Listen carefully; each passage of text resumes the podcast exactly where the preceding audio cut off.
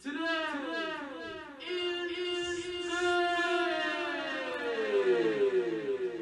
hello, hello, hello, everybody. How's it going?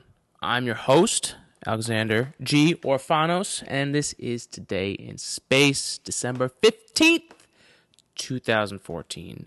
So, what are we going to talk about today? Today, we're talking about Pluto. Pluto! The X planet, newly classified dwarf planet, uh, as of eight years ago, uh, there was outrage from both scientists and pop culture when that happened. Uh, even today, uh, people still make claims that Pluto was wrongly changed and should rightly be a planet. But why? What caused such an outrage? Let's take a look back in time and see. Back then, in space.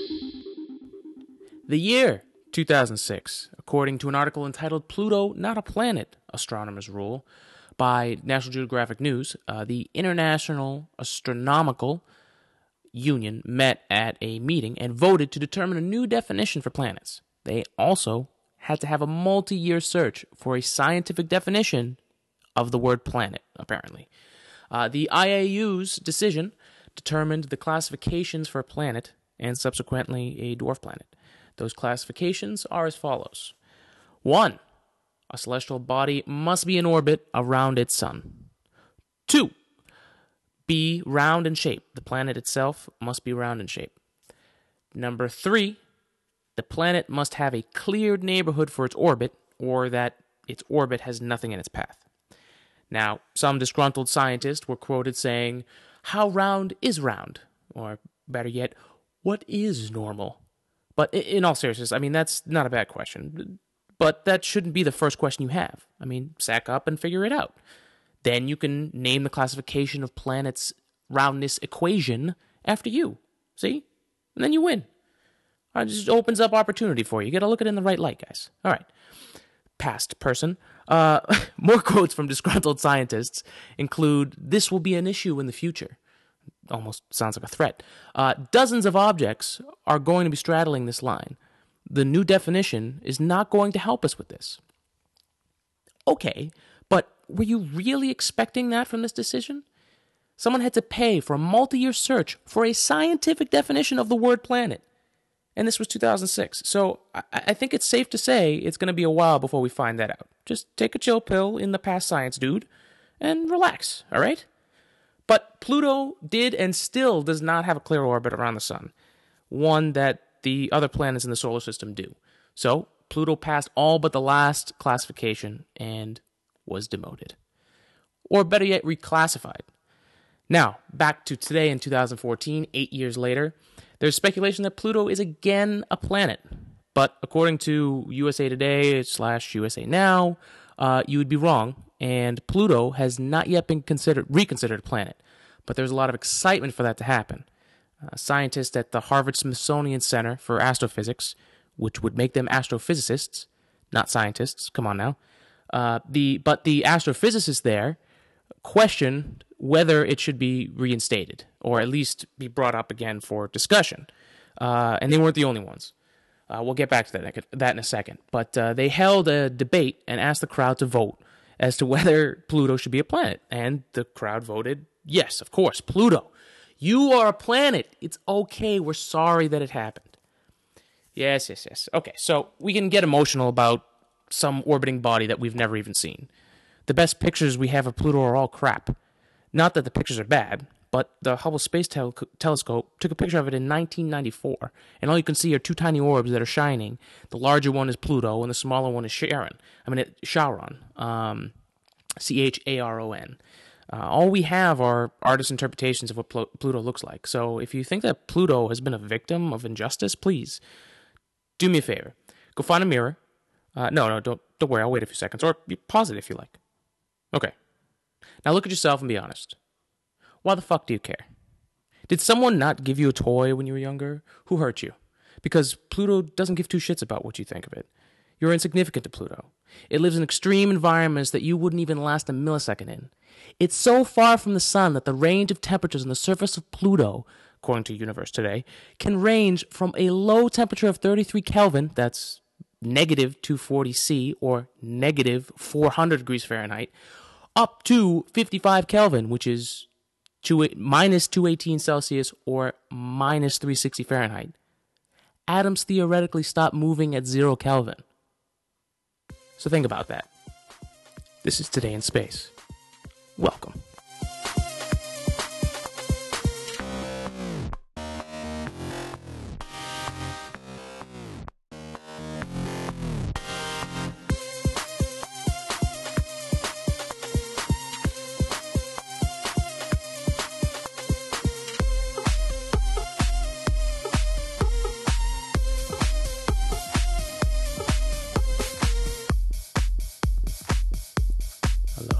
Hello. Okay, so New Horizons. Uh, the mission uh, that was sent to Pluto, uh, it's just exited its last hibernation phase. So, uh, hibernation phase, they shut down uh, as much of the equipment as they could to save on it.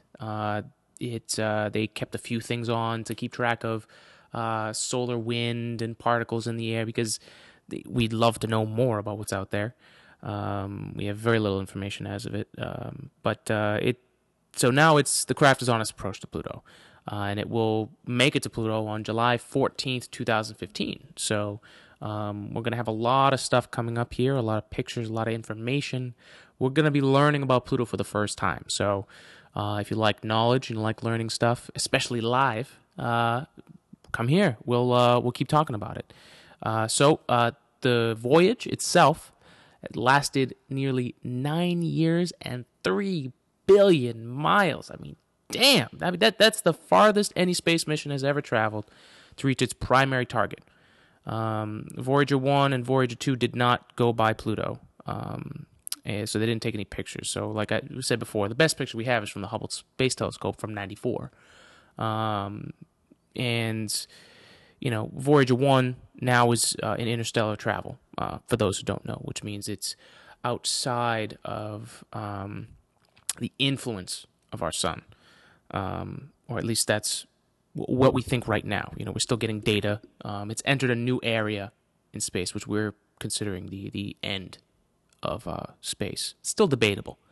Um, but uh, we'll be talking about a few few other things. Uh, you know, Pluto's many moons. We'll talk about a little bit later. We'll talk about Pluto's atmosphere, what's actually going on over there. Um, but uh, before we go there, um, the original mission um, was called Pluto Pluto Kuiper Ex- Express. Uh, let's try that one more time. Pluto Kuiper Express. There we go. Okay, so um, but uh, after funding and mission issues, and of course uh, the reclassification of Pluto in 2006, um, they you know the mission changed and was then renamed New Horizons. Um, you know the mission was set to launch in 2001, the the Pluto Express, um, but uh, according to something I had, read on the internet, um, it uh, wasn't ready really until until 2004, and with budget issues and all that stuff. Um, and uh, like we discussed before, people have big issues with the fact that Pluto is no longer a planet. Um, I, I, don't get it. I mean, if if we have a you know we like the fact that we didn't have a scientific definition for the word planet is perfect for us to finally come up with a real scientific definition, which I think that they're not bad. I think for a starting point, that's pretty good. I mean, how many things do we start? Sorry about getting too close to the mic there, folks. Uh, like how uh, for uh, we start a bunch of things. It it's never perfect on the first time. This is just us. This is us working on it, guys. We're we haven't even seen Pluto. That's like going on a blind date and saying you're gonna marry the person. You have no idea. We don't. We all we know is what the data we have so far. So calm down and stick with the show, and we'll find out whether it is. Maybe maybe I'm wrong. And that's totally fine because if it's right, I'll gladly join along. It's that easy. So, anyways, anyways, got a few things today, um, and uh, let's get into it. So, uh, let's let's uh, oh uh, before we uh, move on to some more Pluto stuff, a little little backtrack. Uh, the the other day, uh, Sunday, 12, 13, 14, the last sequential day in a century, I think 99 years or 100 years. Um, it was kind of cool. Um, but the Geminid meteor showers within. Uh, if uh, if you haven't seen or if you did see, thank you for everyone who did. Uh, I'm starting a writing piece here and there. I, I'm not going to do them regularly, but they'll they'll come out when I feel the need to write. Um, just kind of talked about the whole experience, realizing, you know, now in retrospect, I didn't really talk too much about the comments. Yes, I know, but that's what I'm going to do here. Um, no, that piece was really just about. I had just seen stars. I thought it was more of a. This is kind of where my head goes when I'm doing when I'm looking at these meteor showers, because because it's it was a you know, I saw four in maybe 45 minutes in the New England sky. I mean that's that's a long time to wait in between. So your head's thinking, and you're you're, you're thinking and dreaming, and that's what that was about. It was about all the things I think about when I look into space, and I I think about all these things, and, and what gets me driven to do a show like this, and, and driven to to keep learning and getting more more smarter, more intelligent. Um, because I'll never get everything, but this is where I want my focus to be. Um, so that's what that one was about. Um, so again, hope you liked it. If you caught it, uh, I thought it was pretty interesting. Uh, I learned a few more things, you know, about it. You know, basically, our planet's sweeping through this particle cloud, essentially, um, this shower, meteor shower, and uh, what you're seeing is is it breaking up in the atmosphere. Um, I really, really wish I didn't live, or I or that I lived. I like where I live. I wish I lived in an area that had so much better viewing in the night sky. I mean I learned about how little we see when I went to Greece uh, for the first time um, when I was younger, and uh, the skies out there. Oh my God! I had no idea there were that many stars. It's crazy. We had just gotten off. We had we had just finished flying uh, two two large commercial planes, uh, ending up in Athens. Then we had to take a small little, you know, you know, things moving all around. I, I, I don't know the actual name, but the one single engine planes over, then two boats to get to our island. So we had a lot of time, and I was tired as all hell. But we get there, put our bags in, and just because it's dark, it's it's like four in the morning when we get there, uh, or three, whatever. Um, and we put our bags in, and we're tired, and we're just ready to pass out, trying to figure out where we're gonna sleep. And I'm just my mom says, "Hey, come out here. Look at this. Look at the skies." And I mean, I have never, ever seen stars like that. Um, different thing. Uh, I want. I, I hope because I've seen pictures of it. I hope you can actually see the edge of the Milky Way galaxy somewhere. I really hope that's a possibility. I hope that's not just a trick with a lens, although it probably is. If I could see anything, just just that tear in the sky, I, I, I that's one of the things I'm going to be doing. So you can definitely expect a write up after that or blog, whatever it's called. Can anyone contact the show? Let me know what that is. It's a it's a blog post, right? Um, anyways, it's it's a written piece, as I put it on the website. So, um, trying to give you guys some more content, and I also might be trying out some more creative things, seeing if stuff clicks. Um, you know, since picking up a, the guitar um, I've really been getting back into my creative roots. Uh, it's been a long time. Uh, it's a little rusty, but, uh, but I'm just taking it one step at a time, not trying to overthink it like I usually do. And it's actually been working this time. So, enough about me. Let's get right back on track and talk about the New Horizons mission, what they're going to be studying, and uh, learn a little bit more about Pluto. Right, so the New Horizons mission, excuse me, launched on January 19th, 2006, aboard an Atlas V 551 first stage. It had a Centaur, uh, a Centaur, sorry, I was going to say Centauri, a Centaur second stage, and a Star 48B solid rocket third stage out of Cape Canaveral Air Force Station in Florida. Its trajectory was determined for Pluto via a Jupiter gravity assist, which is why it launched at that time because it was the perfect time to take advantage of that. Uh, the planets would align perfectly for that. Uh, so the first 13 months of the mission included checkouts for the spacecraft and the instruments, calibrations for those instruments, with a few small trajectory correction maneuvers and rehearsals for that Jupiter gravity assist. um, which is is a very very important piece of interplanetary travel. If we couldn't use the gravity or didn't realize we could use the gravity for assists, we'd have big problems. Um, so uh, the spacecraft passed Mars on April 7th of 2006, almost four months after the launch.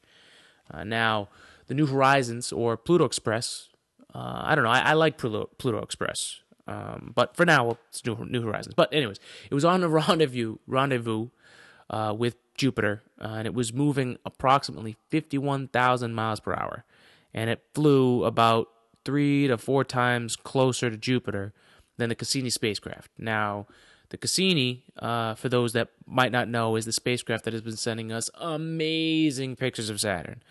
I would take a look if you have the chance. Uh, it's incredible, and the photos are available for free on NASA.gov.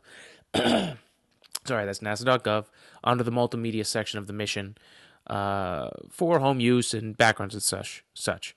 Um, if you do use it for something else, uh, please use that credit section uh, that should be underneath that and any image that's on the site. Uh, make sure the credit is due to the right people. Uh, they're giving it to you for free, people. So, anyways, so uh, the new Horizons use Jupiter's gravity assist to propel it farther on its way to uh, Pluto. And on its interplanetary cruise there, uh, the spacecraft performed uh, plenty of hibernation modes. the last one that just happened, which is why we're talking about it, was the 18th. Um, so they did this to save wear and tear on the instruments so that they were ready when they got to Pluto. Um, they there were annual spacecraft and instrument checkouts, trajectory corrections, instrument calibrations, and practice runs for all the different maneuvers that New Horizons will need once they get to Pluto. Um, as they're doing a sort of drive-by for their observations, uh, you know, post studies of the data uh, of the encounter with Pluto begins four weeks before New Horizons makes its closest approach, where Pluto and Charon uh, will be encountered on the same day. On Earth, it will be July 14th, 2015. Uh, the spacecraft will be at its closest to Pluto at a planned 10,000 kilometers and at a speed of 31,300 miles per hour. At this point, uh, the daily studies begin. Um, now, how is New Horizons going to start daily studies four weeks after its closest approach with Pluto if it's going 31,300 miles per hour? Well, from what I can tell from the images I looked up in the mission, uh, the path of New Horizons is planned to be only fractions of a degree off of Pluto's orbit at that point. So it will only move a little farther away from Pluto with each passing Earth day. Uh, but we'll be moving relatively the same speed so that, you know, from, from Pluto so that it can gather all that data. So we have a good time. So, well, the, the data, what about it? Uh, well, months before, probably starting pretty soon. I think three months before. Uh, you know, we'll start seeing images of Pluto and Charon from about 65 miles, million miles away. Um, the mission team will also take spectra readings so that we can see what's in the atmosphere and anything else that we might be able to pick up around it and on the surface. Uh, now, on to the last Pluto days uh, before closest approach. That's right, there's Pluto days. Uh, Pluto and Charon rotate once every 6.4 Earth days, so that makes two Pluto days, uh, 11 to 12 Earth days. Uh, the team, uh, the science team, will take measurements of Pluto and Charon every half day, uh, and we will have comparable data for what changes happen over the course of a Pluto day, day at a scale of 30 miles on, on the planet. Uh, now, on to the encounter. Uh, this will be an intense, extreme 24 hour full Earth day for the mission team. They are going to be so freaking busy. Uh, and this will be from the half day before closest approach and a half day after. Uh, the team will be looking for ultraviolet emissions from the atmosphere of Pluto and make the best and only global maps of Pluto and Charon in green, blue, red, and a special wavelength that they made specifically uh, so that it can pick up readings of the methane frost on the surface of the planet. Uh, and uh, Charon, if I'm not mistaken. Uh, there will also be spectral maps in the near infrared spectrum, which will tell the science team about Pluto and Charon's surface compositions, what it's made of, and locations and temperatures of the materials that make up their own respective surfaces. Uh, after this intense science packed day of insanity, uh, I'm sure there'll be lots of coffee, uh, there will still be more work to be done. Uh, the science team will use the time after the spacecraft passes to observe both Pluto and its moons from the dark side. Why? Because this is the perfect time to see if there's a haze in the atmosphere, to look for rings, uh, and see if the surfaces are rough or smooth. Um, so, pr- pretty cool trick there, right? Uh, now, Pluto um, has, as of 2013, five known moons. Uh, in order of distance from Pluto, the moons are called Charon, Styx, like the river Styx, uh, Nix, Kerberos, and Hydra. Uh, Charon is half the size of Pluto and weighs seven times less. Uh, Pluto and Charon are tidally locked, so much so that the two are considered a binary object. Um, and Nix and Hydra are very small moons, and they're thought to be between 30 and 100 miles across. Uh, so what's what's left uh, for New Horizons, aka Pluto Express? Uh, will we just send it flying into the depths of space, only to someday be wiped off some alien spaceship's window? Well, pending a NASA approval to extend the mission, uh, after that point, there may be more work to be done, which means more money. Um, because you have to pay for the science team to continue their work. So let's hope Orion is kept in budget and uh, that flat budget uh, doesn't mean that the the this mission will get the, the boot um, because there's so much it can do more. For instance, uh, if it does get approval, uh, New Horizons will be onto the Kuiper Belt and be looking for. It should be doing pass bys just like they do with with Pluto and Charon, uh, but to to some specific Kuiper Belt objects and that would be from 2016 to 2020. Now, um, the Kuiper Belt is a large belt of asteroids and other objects that share space with Pluto and its moons. Um, or I should say, Pluto and its moon share space with the Kuiper Belt. Um, and they've been looking for these objects, uh, these specific objects, you know, eh, for a while now, uh, to try and make sure that, you know, we're making good use of the spacecraft while it's already there. Um, you know, and it's it's it's it's very cool to see that we're we're finally to find out what Pluto looks like. I mean, I'm I'm kind of excited for that. I've enjoyed thoroughly the pictures of Saturn. We're constantly learning new things from that. Uh, we've got, uh, for instance, Europa. Um, we're learning new things about that now. Uh, about that it's it's more like Earth than we thought. You know, the multiple layers of ice and that there's an ocean underneath and that there might be life there. You know, before that was a a, a pipe dream. No, nobody would have thought that was possible. Uh, and if we find more about Pluto, you know, we'll have more idea. Maybe maybe where it came from. You know, why is it here?